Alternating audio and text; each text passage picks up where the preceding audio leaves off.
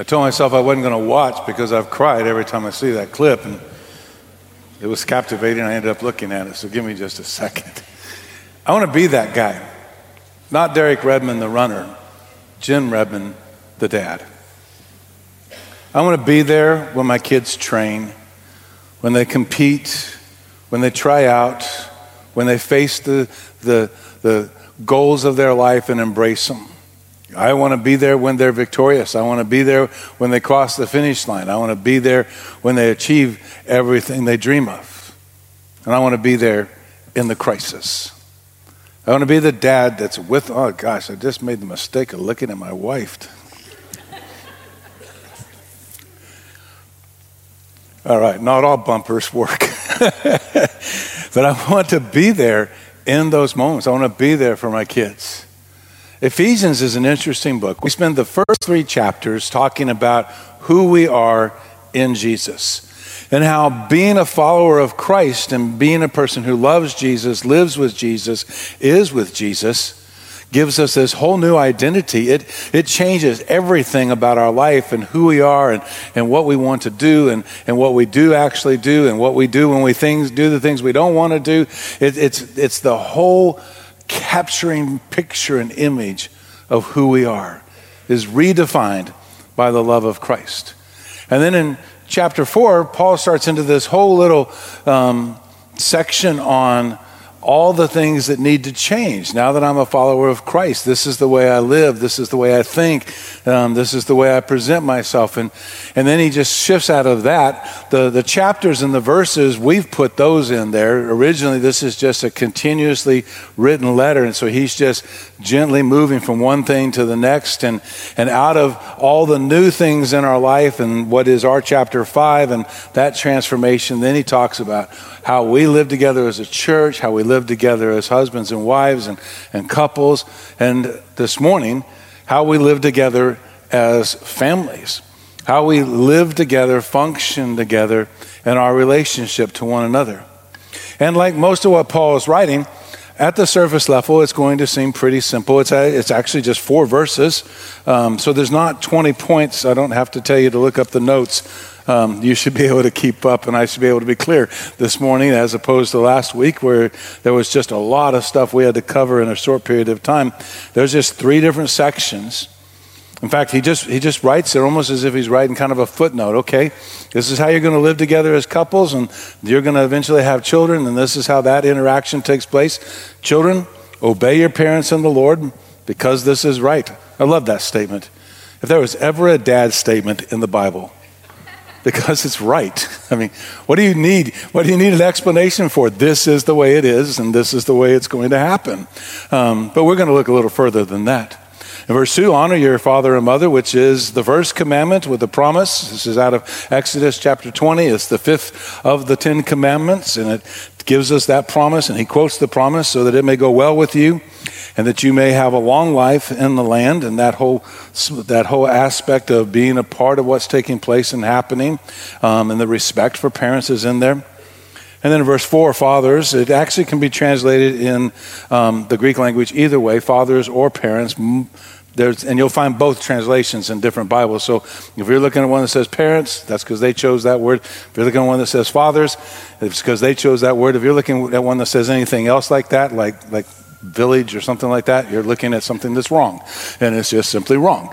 Um, fathers, don't stir up anger in your children, but bring them up, which literally means to nurture. To nurture them in the training and instruction of the Lord. And so our relationship with our kids makes a difference. Our relationship with our grandkids makes a difference. Um, and our temptation and one of the things I want to draw our attention to this morning is that the temptation is to assume that he's talking about little kids. But the Hebrew mind didn't work that way. They, didn't, they thought in terms of generations, but they didn't think in terms of parental graduation. We think that way because our society is structured that way. All of our students just finished up a semester. They're headed into a new semester. Some of them finished up um, and graduated from high school and now they're in college or they're moving into vocational careers, and it's a, a new phase of life. Paul would not have thought out of his background and out of the family circumstances of that period of history, he wouldn't have thought that, well, the kids are gone, the kids are grown, I'm finished. I thought that way. I, when my kids graduated from high school and sent them off to college, I realized I still had a financial responsibility, but I thought all the, all the training and the direction and the stability and the, and the respect and the development of who they are, I kind of thought all of that progress was completed. It was kind of like parental retirement. I was wrong. Even after all the bills were paid for college, I, I was still wrong. I have adult children who are very, very successful in their careers, very successful in their relationships, and doing excellent. Um, and yet, we're still parents. It, it, just, it just never stops. So, young couples, we got a lot of newlyweds in our church, and just think about it for a while. It is, it's not like going to the shelter. Cats have a lifespan of 15 to 17 years there's an end in sight. Your children hopefully never precede you. And I say that with all sincerity. You don't ever want your kids to go ahead of you. I deal with that on a pretty regular basis as a pastor and families who go through that, and that's a horrific thing. You don't, all kiddiness, I don't ever want to experience that. So, in one sense, it's kind of a blessing to have a Hebrew perspective and say, no, I'm, I'm in this for the rest of my life. It actually kind of makes sense.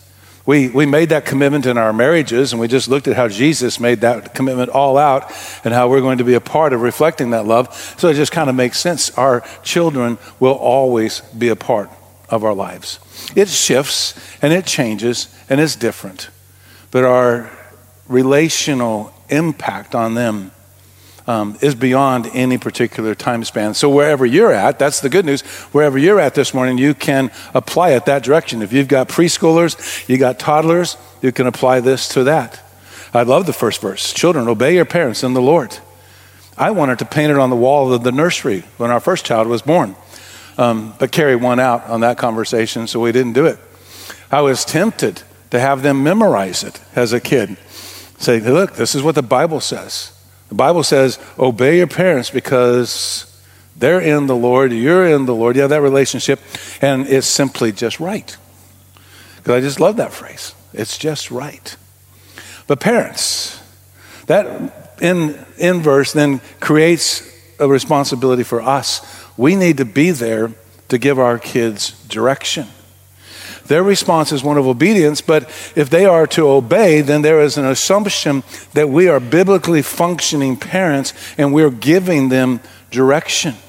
That there is something worth obeying, and there is something that should be obeyed, which puts the burden on us to love them and be prepared for their life circumstances to be able to help them. And I'm, and I'm not saying all parents are smarter than their kids. I'm living proof that's not the truth. Both of my children are exceedingly smarter than I am. But I have made a point as a Christian father to try to organize those things which the Bible says is actually a higher priority than intelligence, and that is wisdom, understanding what God wants and what, what God wants us to experience and know and pass on to the next generation. It's, it's clear. Paul's intent is in a Christian relationship. And so, again, this is a little bit like last week with husbands and wives. You really can't fully integrate this wisdom, this advice of Paul's into our lives if you're not a follower of Jesus. Because their obedience is in the Lord, which indicates and implies your wisdom, your direction is in the Lord, and they are responding in the Lord. These are Christian families. You have to know Jesus to be able to do this. And I will just tell you from a simple, practical way, kind of that because it's right statement again parenting is so much better when you are partnering not just with your spouse, but when you're partnering with God Himself. I mean, there are things in my kids' life I started praying for even before they were born. I started praying because we had Christian leadership that were a part of influencing our life that encouraged me to do is I started praying for their spouses before they were born. I started praying for their education. I started praying for the day that they would become a Christian. One of the things I love about our parent child dedication in our congregation is there's a letter in there from this congregation that says, On this day, as a church, we prayed for you to meet and know and respond and be in relationship with Jesus. There's no time too early to start praying for that. And in the same sense, there's no time to stop praying for it. Virtually every night when Carrie and I pray together, I say something to the effect Lord, draw my kids close to you. Because whatever we face in life, we will face it stronger, more stable, and more capable if we face it with God's help. And He offers it. It's just that sometimes so many of us build up these constructs of ideas about who God is and what He wants that we become resistant or hesitant to enter into that relationship.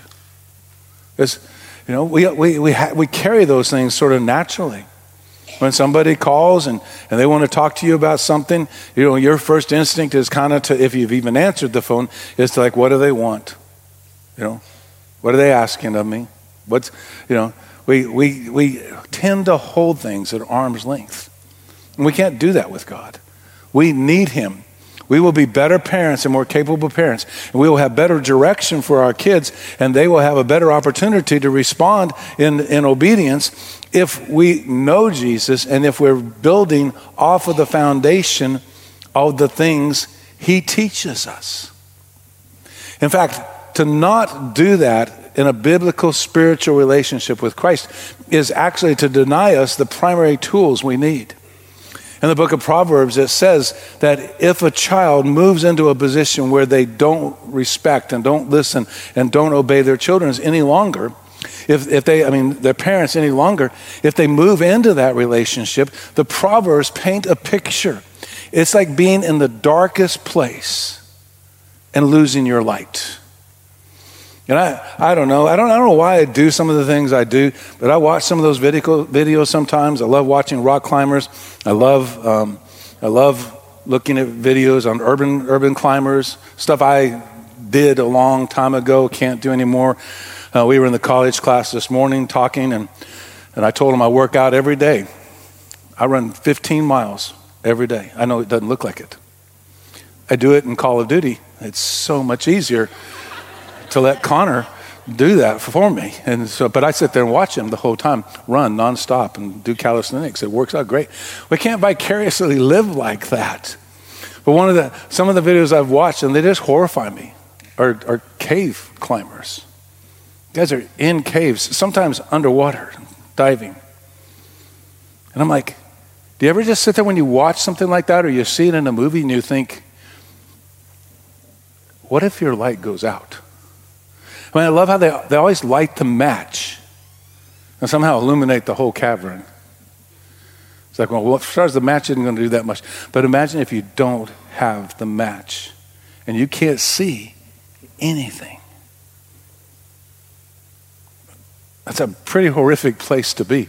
And yet the book of Proverbs says that if as children we refuse to obey and we refuse to be a part of that process of respect that God has designed, then it's, it's like that. It's like we're in the darkest place and we don't have a light.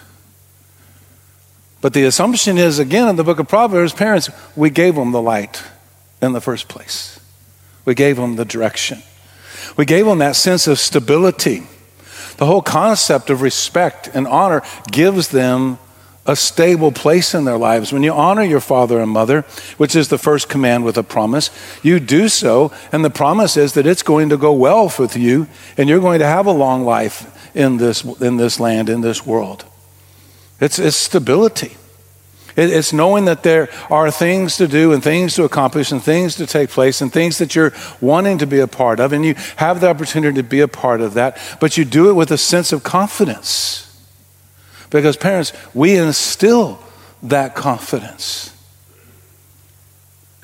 I mean, the beauty of the prodigal son in Jesus' testimony in the New Testament about the love of God is that no matter how many mistakes he made, no matter how many wrong things he did, no matter how many errors he committed, no matter how many times he failed, he had a home. And more importantly than a physical location, he had a father to return to. Now, I would love to say that's, I would love to say that's the easiest thing in the world. But it's not. I am not saying anything my kids don't already know, and I'm being cautious to not do that on purpose. But all relationships have the potential to hurt. Last week I talked about the potential to hurt one another in our marriages, and in our families, we have the ability to hurt. But parents, we're, the, we're their source of stability. We're the place that even if they disagree with it, they should know it's solid, it's dependable. They, they should know that there is always a home to go to. We, we should live with that kind of confidence. Over and over and over again in Scripture, God tells us the beauty of knowing Him, the beauty of being in a relationship with Him is He always accepts us. Now, Scripture is very honest and it's very clear and it's very plain. That in no way means that any of our ill gotten behavior, any, any of those things that are deviant and opposed to the holiness of God, is acceptable. The Apostle Paul says it best in the book of Romans when he says, So what? If we've got all this grace and we've got all this love and we've got all this forgiveness, we just do whatever we want? And he says, No, no, absolutely not. Actually, knowing that we have it should be the strongest motivator in our life to not deviate from it. I mean, if he loves me that much, then why would I ever want to intentionally do something to hurt him? Even, even though I still do it, and I still have the ability to come back to him over and over and over again, that love should motivate me to be better. And our love should motivate our children to be better, but they should always know that there's stability in this life. As an infant, I've been around the infants this morning, was over in preschool and saw some up in our young adults class. Infants honestly don't know any better.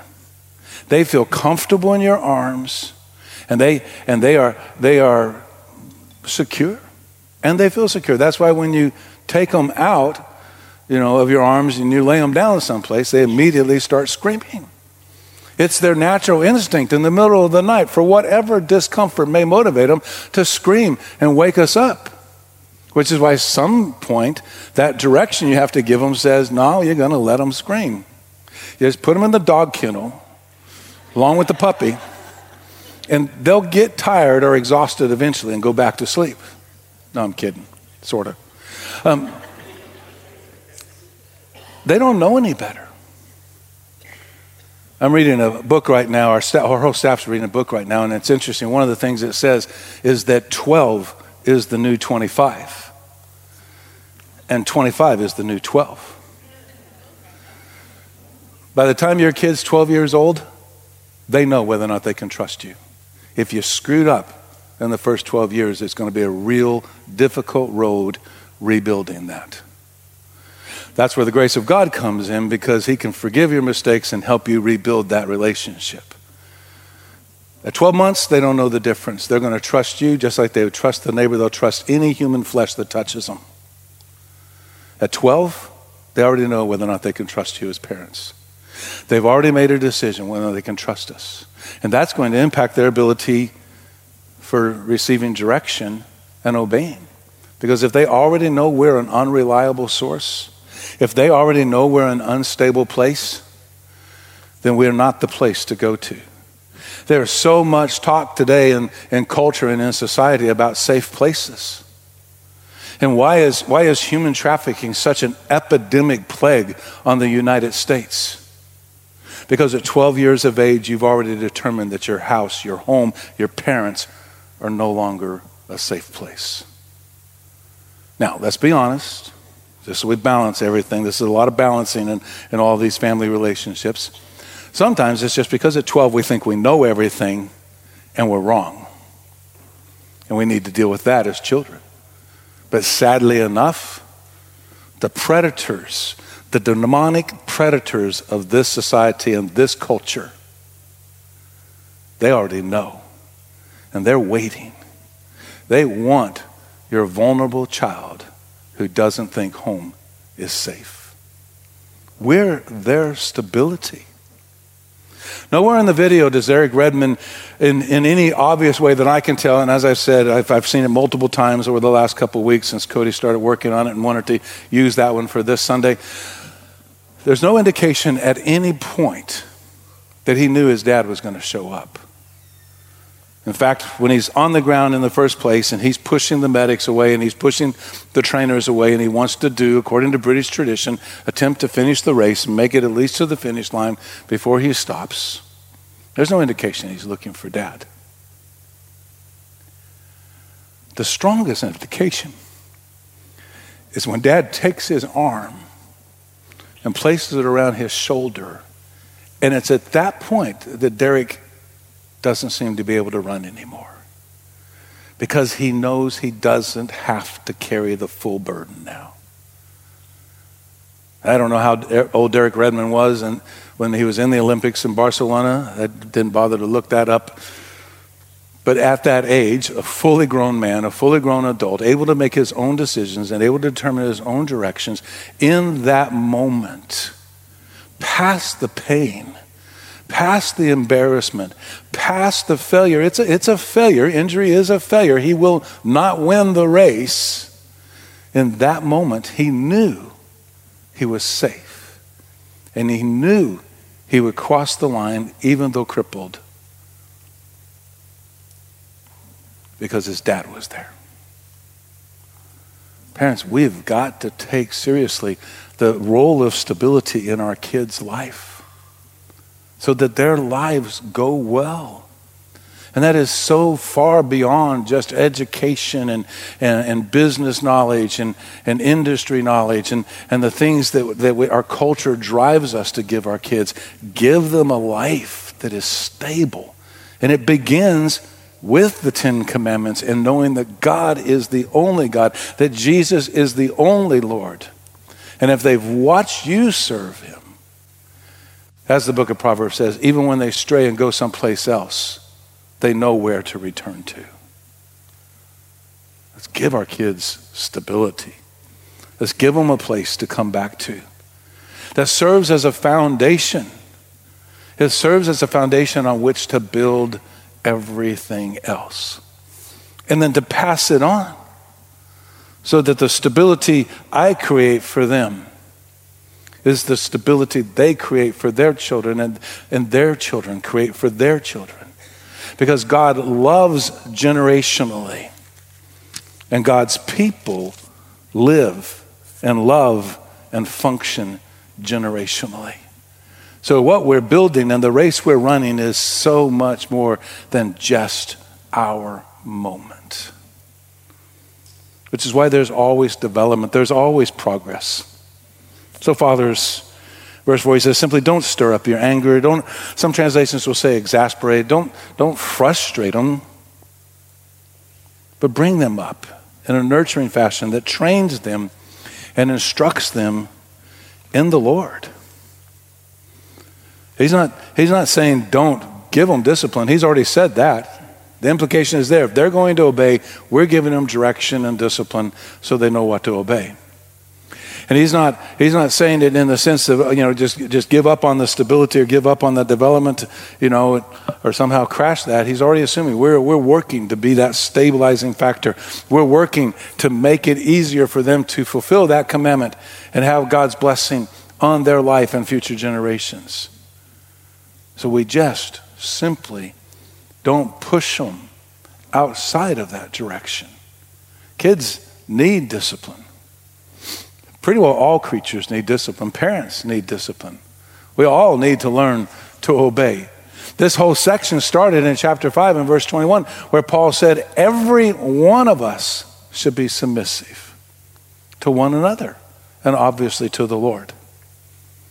And so it's a, it's a mutual building, it's a mutual development, it is, a, it is a mutual progress, and we don't need to thwart that. God is somehow amazingly, absolutely holy and absolutely loving at the same time. I can read through the scriptures and I can see over and over again that there are expectations on my life now that I'm a follower of Christ. I may not agree with those expectations, I may not like those expectations, but those expectations are in my life. And the fact that God has discipline and God sets parameters and God sets boundaries is actually an indication of health, not meanness, because we know where we belong and we know where we're going. So we end up meeting the three greatest needs any one of us has. We know our identity is in Christ. I am a father in Christ. My children are children in Christ.